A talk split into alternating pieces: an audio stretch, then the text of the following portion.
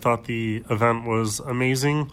I thought that I knew a lot about real estate, but coming to your seminar, I realized there's a lot of things that I don't know. And uh, one thing that you did besides teach me a lot about real estate is you inspired me to look beyond where I live and to, you know, kind of shrink down the world and, and make it smaller so that I can invest in places that are further away and get better returns. So I really appreciate that. And I'm, I'm excited to be here this weekend. And again, for me and from all the people I heard there, thanks for doing these events because uh, they're great.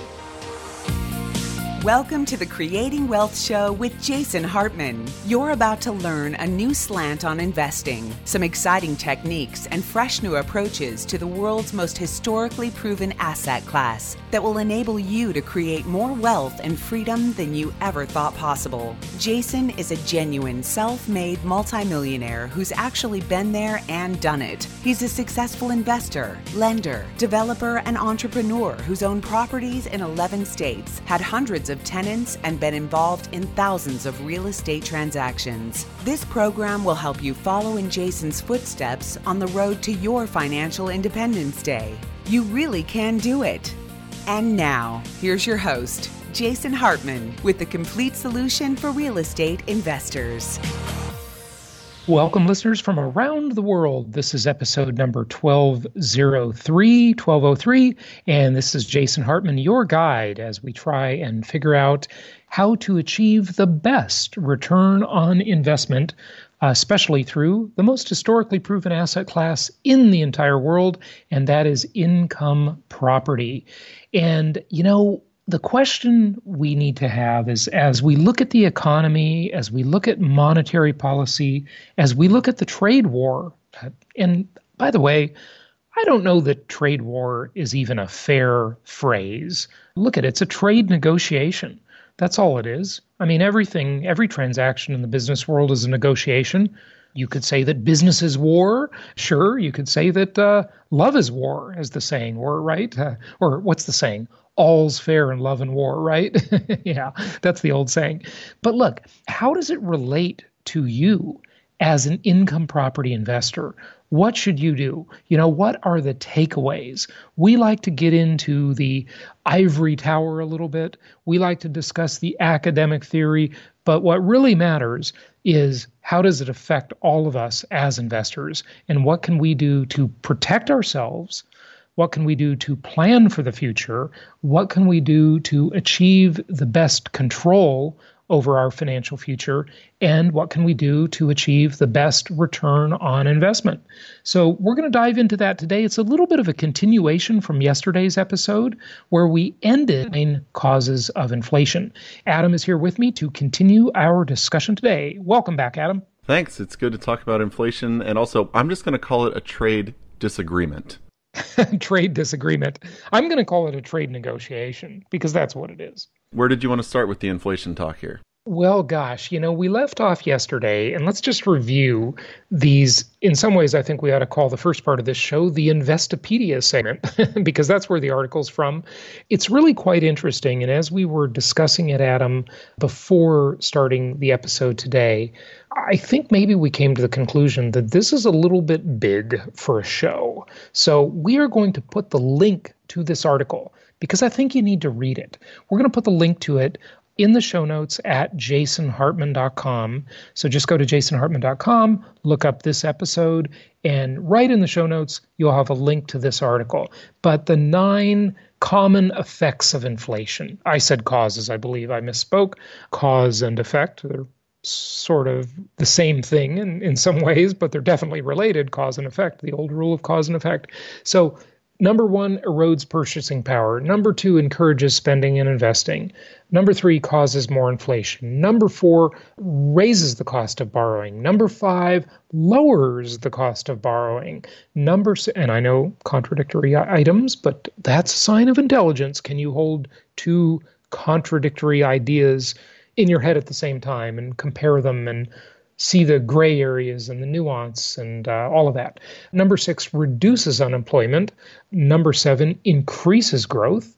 Number eight reduces employment and growth. Number nine weakens or strengthens the currency. I know it's a little much to try and discuss here. So we really do think you need to actually read this article in addition to listening to our armchair quarterbacking of the article. But another thing, there was a related article here that I thought was interesting and I thought it was worth talking about because I think it really relates to real estate investors, especially the cost of housing and the cost of construction, because such a big part of any property you buy is related to the the component that involves well the L word. No, it's not love, it's labor. labor. Adam, thoughts on any of those nine items? I think the number three through nine are important for re- kind of figuring out when inflation is going to come and kind of what impact it might have. But I think number one and number two, eroding purchasing power and encouraging spending and investing, are the ones that are really going to impact the choices you make. So you need to realize as inflation comes that it does erode your purchasing power and that it will encourage people to spend more money, which could then lead to more competition for your investment properties. So it's important to know the other things. So know that, hey, I believe more inflation is coming because I'm informed. And whenever that does happen, I'm going to get ahead of the eight ball and I'm going to start purchasing investment properties before everybody else jumps into the game because they realize their dollar is becoming worth 85 cents now. And the interesting thing is, very few people realize it in the way you said it, which uh, is, of course, accurate. But most people are motivated out of fear and out of FOMO, fear of missing out, right? Because every market cycle that I have seen where it's been one of these really tight inventory cycles where there are very few properties to buy and prices are going up quickly, people buy not really out of opportunity as much as they do out of fear, fear of missing out. They say over and over out loud and in their own mind. And if it's a couple between the two of them, they say, look, if we don't buy now, we're going to miss out and we're not going to get a home. Now, that's for the home buyer, but of course, that traditional home buyer impacts the investor because it's the same exact marketplace, right? The investors are buying in the same pool, the same marketplace that the home buyers are buying. So, that fear of missing out is a motivator, of course, for investors. That's why we see in a hot market, we see declining return on investment, we see inferior rent to value ratios inferior cap rates or capitalization rates. And all of those return metrics are impacted. So, uh, yeah, you're absolutely right. And one more nuance to that that I think is important. When I have uh, taught you over the years in, in prior episodes and at our live conferences about the Hartman Risk Evaluator, where when you look at a property, you can't quantify it or understand it as a single entity. You must understand it as at least two entities land value and improvement value. The land and then the house or the apartment or whatever structure is sitting on that land. Two very distinctly different value drivers. And the one that is more susceptible to violating my new commandment number 21. commandment number 21, Adam, of the 10 commandments of successful investing. Clearly, we cannot count. Math is hard. Math is hard. Yes, it is. But I issued commandment number 21 recently, and that is thou shalt avoid manias. Okay. The mania that is the far and away the biggest value driver when there is a mania is the land value not the improvement value. It's the land component of that investment. And that's the one that is susceptible to the big swings. The land value is high in cyclical markets and it's low in linear markets and it's in the middle in hybrid markets. So, what are your thoughts on that? And then let's go to your other point about the nine common uh, causes or nine common effects. Well, looking at my um, property taxes, which I think is important for anybody to do, I would have to say that I can't agree with you more than I do because the land value of our properties in Memphis is only thirty thousand dollars for a home that is on the same amount of land that our house here in Austin is, which is $100,000. But if you were out in mm-hmm. California or up in the Northeast, right. they would laugh at $100,000. They'd be like, that's my garden. Out in cyclical markets, they're incredibly high. You're looking at, you know, 500,000, 600,000 for a home on the same land as in Austin or Memphis. So it's really important because that's where your crash is going to happen because the cost of construction is going to go up a little bit based on that, but your real big crash is going to come in your land right. values, as you mentioned.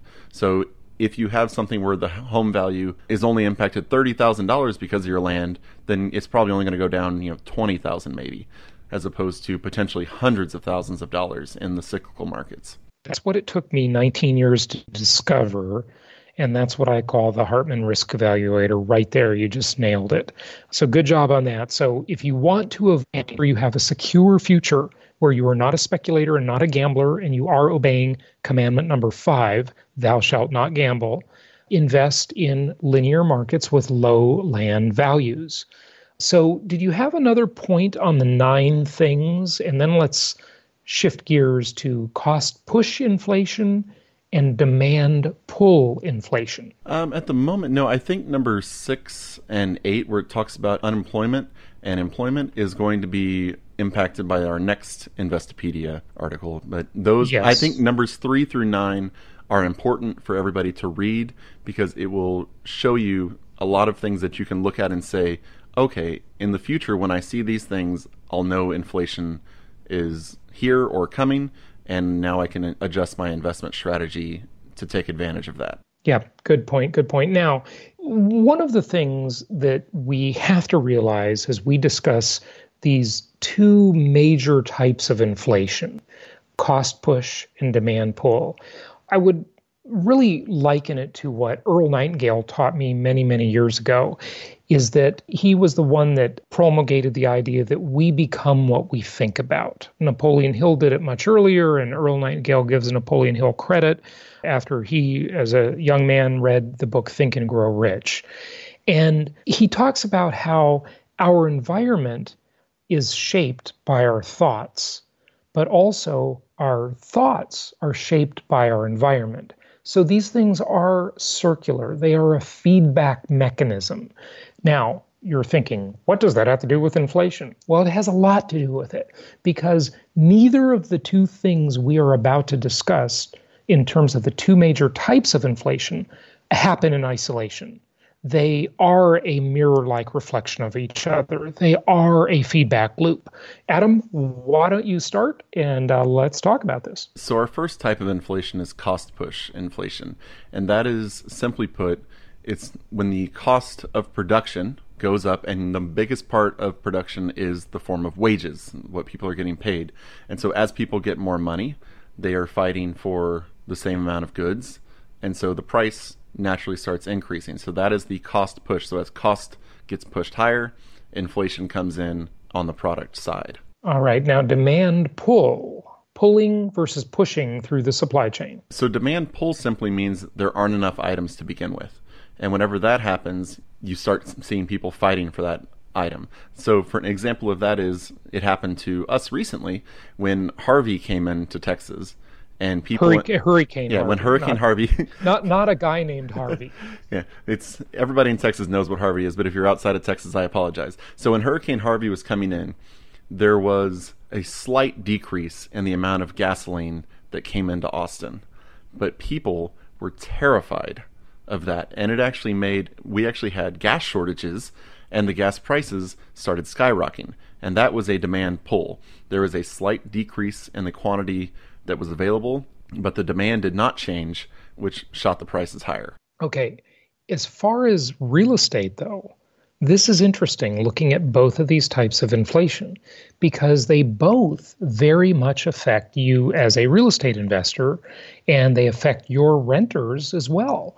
I would say that mostly when it comes to real estate, demand pull is the biggest component of the inflationary picture.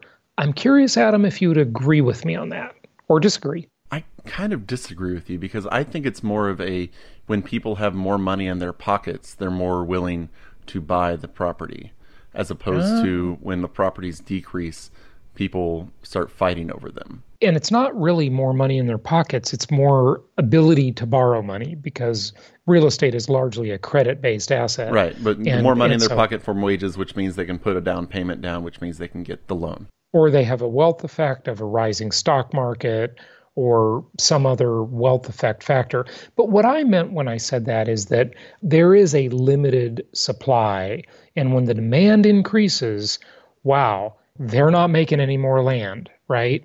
That's when you see these prices escalate like crazy. But you're right. It's a chicken and egg discussion, isn't it? Because, of course, for them to do that, they got to have more money or, or access to the ability to borrow more money in the first place, right? Yeah, and I think going back to what we talked about at the beginning with the trade war, I think, or trade disagreement or trade negotiation, this could be a big thing for cost push in terms of inflation for real estate. And that is if it gets to the point where cost of production overseas gets too expensive, it's going to come back to the US. It's going to drive wages higher for workers, in which case they're going to have more money and are going to be fighting over either rental properties if they're there just for a short amount of time or purchasing properties, which will then drive the cost of our properties up.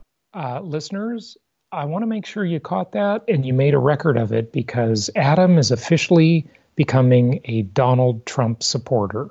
Yep. I agree with some of the things he does. I will say that. what don't you agree with?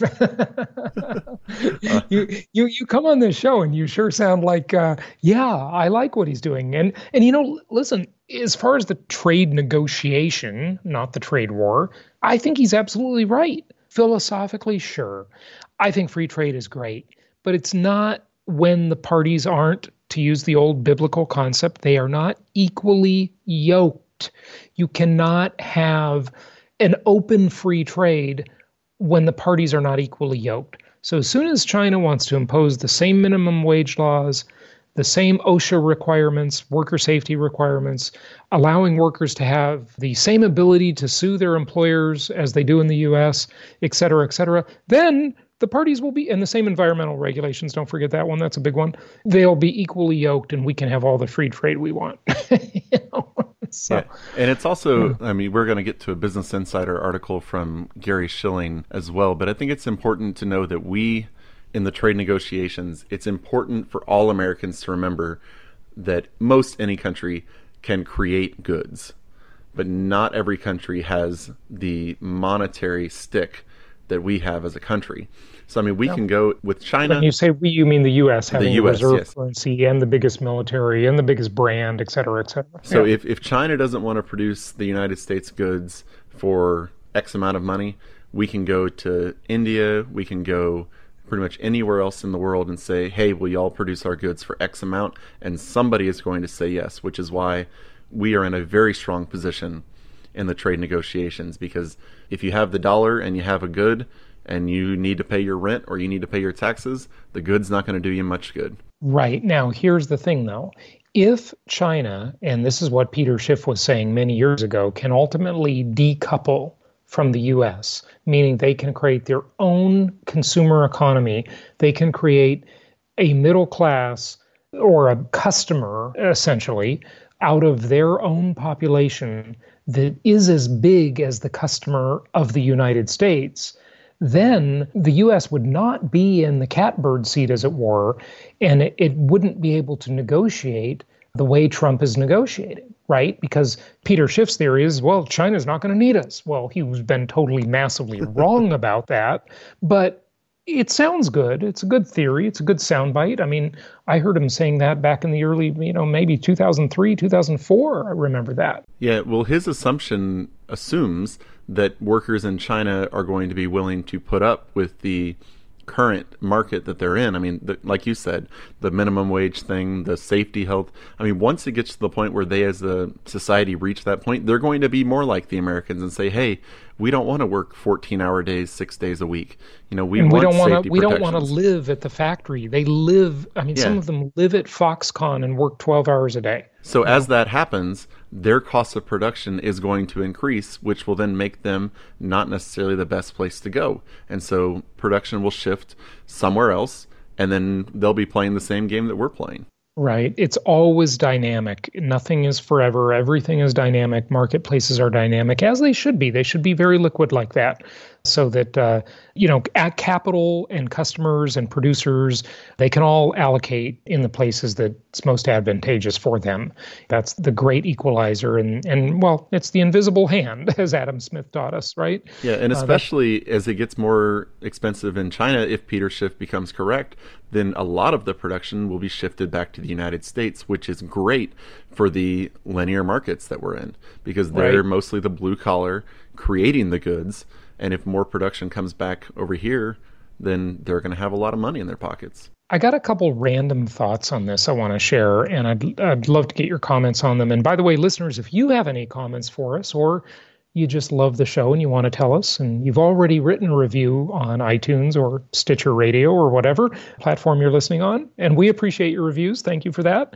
If you've already done that and you want to give us some feedback, tell us you love the show, go to jasonhartman.com slash ask or make a comment and tell us you think we're crazy. Whatever you want us to know or ask a question, whatever, uh, jasonhartman.com slash ask. But here's a couple random thoughts. Number one, I have not studied Henry Ford very much. That is one obviously famous person from our past that I have not really studied much. But I have read about how he increased wages for his workers so that they could become his customers. And I find that to be interesting as it relates to things we've talked about over the years, Adam, like modern monetary theory and this kind of idea, right? But Trump will definitely bring jobs back to the US and he will create wage inflation. I mean, he's already achieved that, okay? As Americans really hadn't had a raise since 1977, they have since Trump got into office. Wages have been going up and the labor market's been very tight.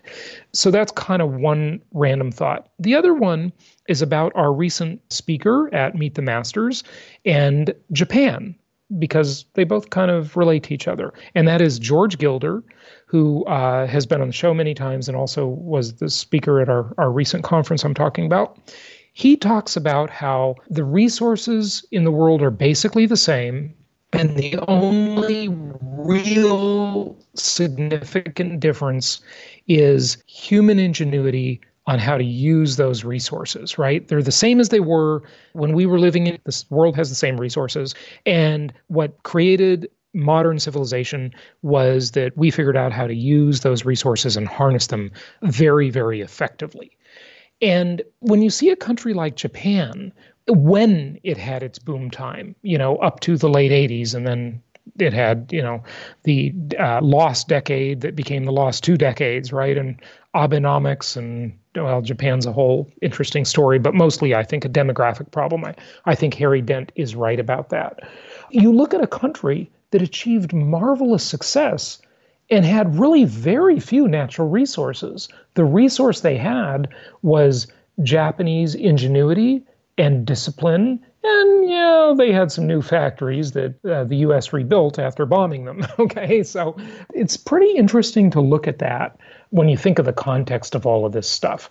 But back to the cost push and the demand pull inflation, I think, Adam, we should talk about the labor component of real estate. That's a pretty important one, don't you think? Absolutely. I mean, that's, you know, every dollar that goes up for the wages of the workers, you're talking about, you know, 40, 50 workers at your home at any given time, you know that cause your price per square foot to go up pretty significantly as the you know cost of each the general contractors goes up. It sure does. It sure does. And just to give you some insight into how significant this is, in booming markets, when there are boom times, and every builder and every home rehabber is trying to do more and more construction.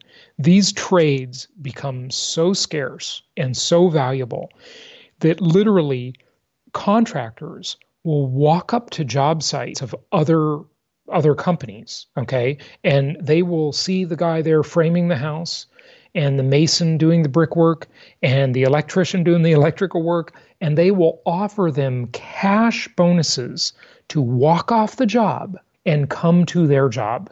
And it happens a lot. This is something we saw in Florida before the Great Recession quite extensively, where people would buy buy homes in Florida. Uh, a lot of it driven by investors at the time when it was a crazy market. Certainly not that crazy nowadays, but it was in 2003, 2004, 2005 even. And they would hire a builder to build a house, and the workers would literally get stolen off the job to go on another job. And there were all these half finished houses that were just sitting there and the Great Recession hit. And wow, it was a mess. It was a mess for a lot of people. This happened in the oil sands area up in Canada. Okay, uh, I think that's Fort McMurray. And it happened in the Dakota area with the oil boom there when that was going on. You just couldn't get workers. They would import the workers into these areas. It happened in Alaska during their boom times and, and the Alaska pipeline and so forth. And, and still, you have to incentivize people to move to Alaska. They don't just pay no state income taxes, they actually get money back just for living there. So it's, it's pretty interesting, you know, how how things get when there is a mania, when there is an extreme boom time. Yeah, and when you get that mania and you get the lack of workers, one of the easiest ways to solve that is through immigration, but it's also a terrible sticking point politically. So I mean, if yeah. we were willing to allow a whole bunch of you know construction workers come into the country, it could solve the problem pretty quick. But politically, that's usually not the best, and societally, sometimes it may not be your best decision. It can be very costly in the long run. Obviously, mm-hmm. now you know there have been guest worker programs, certainly for agriculture, and I don't know if those have applied to construction or not. But one of the interesting things about that, and it's such a irony how political debates play out. I remember back in the 80s when all of the liberals all the Democrats were like hating on the Republicans. And here here was the dialogue back then. It was like, well, these evil businesses shouldn't be allowed to hire people without double checking and triple verifying their immigration status. All the businesses are so greedy, they just want to hire all the illegals. Okay? Like that was the dialogue back then. Isn't it amazing how it flipped? it flipped now to even before Trump. Okay, it flipped, uh, you know, in the last decade or so to Hillary Clinton uh, saying things like, you know, the politically correct thing was workers without papers. you know, that's it went from illegal alien to illegal immigrant to workers without papers, you know, to undocumented workers was somewhere in between there, to workers without papers. And now it's funny how the exact same issue has completely flipped. Right? It's like, oh, now those evil Republicans, they want to close the border, and the Democrats are just so kind hearted, bleeding hearts, they want to let everybody in. See, before, the businesses wanted to get the cheap labor, but now the Democrats want to get a free voting bloc. Not cynical at all, are you? Oh, Adam, you couldn't write fiction this good. it's just funny. It's just funny how the debates just flip. It's the exact same issue, yet the the the way things are stated and the words they are given have huge meaning. They really do. I think you have more to say on the trade war, before we go the trade negotiation, but how the U.S. will win the trade war. Anything more on that? Mostly, it's just that as it comes, as it you know plays out, as things get more expensive, it's just important to look at where the so say you're talking about cars get more expensive. Well, then the question you have to ask yourself is when cars get more expensive, what's the first job that's likely to come back to the United States? Are we going to start shipping things in from overseas? Okay, well, if we're going to ship things in, then I should look at what's going on maybe on the coastal areas or along the Mississippi River and kind of where are the jobs going to come in because that can tell you a lot about what area might see appreciation potentially, but also looking at where are my workers going to have the money to pay the rent and I will not have to worry as much about the area and you know having to evict tenants and all of that looking at where the money is going to flow back into the United States based on what happens in the negotiations Yeah, so uh, it's obviously a big country, and that's a great point. Where will that, as they use it in the land development business, that path of progress be? What will be the areas that are really the beneficiaries of this, and what will be the areas that you know that don't capture any of this benefit? Right? Yeah. That's a good question. You know, we have really, really liked from the beginning of, of me being in this business helping nationwide investors it, back in 2004 we have been always thinking that the south first of all is is the play and the southeast particularly being the play the southeastern region of the united states that has become more and more expensive. Uh, so we have looked at midwestern markets and done lots and lots of business in them as the south and the southeast went up in price. But by and large the auto companies, the right to work states where there you don't have to join a union to get a job, which is a ridiculous concept. The warm areas, the nice climates, low cost of living, perfect for retiring baby boomers, and in many ways perfect for millennials, right? Yeah, and as retired baby boomers happen, if they want to buy you know new properties or rent new homes in that area, you're going to need more construction. So that's going to help out everybody. Yeah, absolutely. Adam, I think we got to wrap it up. What do you think? I think it's about that time. All right. One last thing. Well, eh, two last things. JasonHartman.com for the upcoming cruise. A lot of interest in that, but get yourself signed up. Get your stateroom booked for our cruise to Grand Cayman, Cuba, and Jamaica. It's going to be a great time. That's in November, but uh, we got to get your reservations in as soon as possible. And if you are a spam victim, yes, if you have received spam from uh, a real estate company, who will remain nameless. but uh, another real estate company, if you got an email from a company where you did not sign up for their email list, let us know about it. Uh, we are doing a little investigation here, and we'd love to know, and we would very much appreciate your help uh, as our dedicated listeners. Uh, so go to jasonhartman.com slash ask and let us know, or send an email to reviews at jasonhartman.com. You can just forward that spam that you receive over there, and uh, we'd love to take a look at it for you.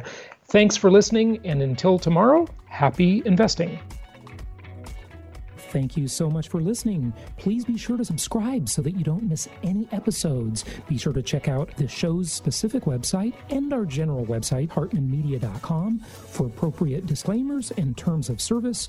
Remember that guest opinions are their own, and if you require specific legal or tax advice or advice in any other specialized area, please consult an appropriate professional. And we also very much appreciate you reviewing the show. Please go to iTunes or Stitcher Radio or whatever platform you're using and write a review for the show. We would very much appreciate that. And be sure to make it official and subscribe so you do not miss any episodes. We look forward to seeing you on the next episode.